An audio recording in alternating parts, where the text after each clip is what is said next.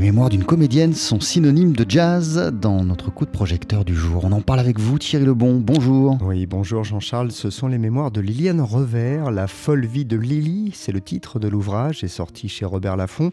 Alors on connaît la comédienne pour ses rôles chez Bertrand Tavernier, Bertrand Blier ou encore Cédric Clapiche et plus récemment dans la série 10% pour son personnage d'Arlette.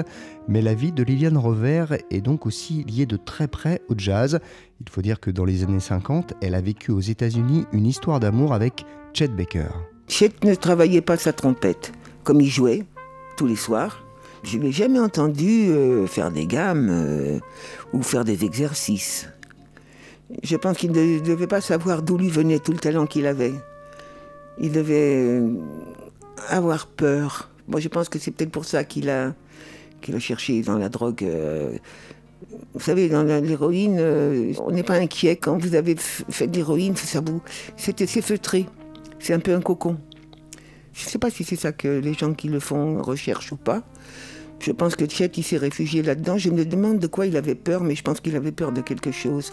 Peut-être de, de ce qu'on attendait de lui, du talent qu'il avait. Je ne sais pas s'il savait comment il faisait pour faire ce qu'il faisait. Liliane Rover a donc, euh, Thierry, été un témoin privilégié de l'âge d'or du jazz. Bah oui, grâce à son intimité hein, avec Chet Baker, elle l'a aussi suivi en tournée, ça lui a permis de vivre la vie des jazzmen de l'intérieur, entre guillemets, dans ce qu'elle avait de plus intime.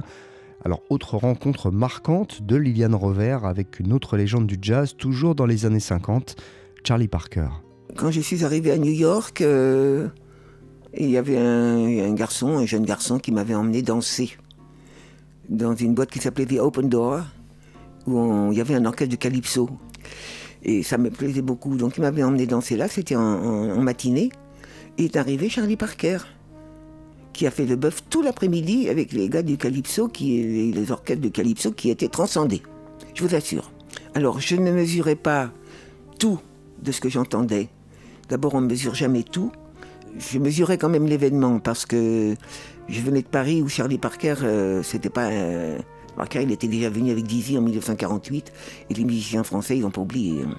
Liliane Rover a aussi beaucoup fréquenté les clubs de jazz de Saint-Germain-des-Prés. Alors, c'était avant d'aller à New York. Elle a notamment bien connu Boris Vian. En fait, Liliane Rover a découvert le jazz très jeune. C'est lors d'une surprise partie, comme on disait à l'époque. Elle avait 12 ans et c'est là qu'elle a entendu le grand orchestre de Jimmy Lunsford. Moi, j'étais la petite, la seule, et donc j'étais préposée à, passer les, disques. Les 78 tours. Hein. J'étais préposé à, m'occuper de la musique, donc j'ai passé les disques au fur et à mesure que je les euh, trouvais. Je ne sais pas d'où sortait ce disque-là, mais quand je l'ai mis, j'ai été, mais j'ai été, je peux pas vous dire l'effet que ça m'a fait. Donc je remettais tout le temps le même disque, et puis jusqu'au moment où on m'a dit arrête, tu mets tout le temps la même chose. Mais il y avait tout.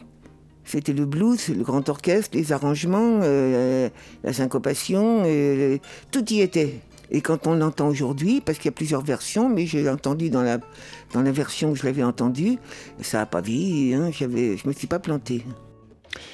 La passionnante folle vie de Lily, donc euh, de Liliane Revers, euh, c'est cet ouvrage vraiment passionnant qui est paru chez Robert Laffont. Merci beaucoup Thierry Lebon. Et euh, en tapis, en illustration musicale de ce coup de projecteur, on a évidemment entendu Chet Baker avec une version de Zingaro, un morceau composé par Antonio Carlos Jobim.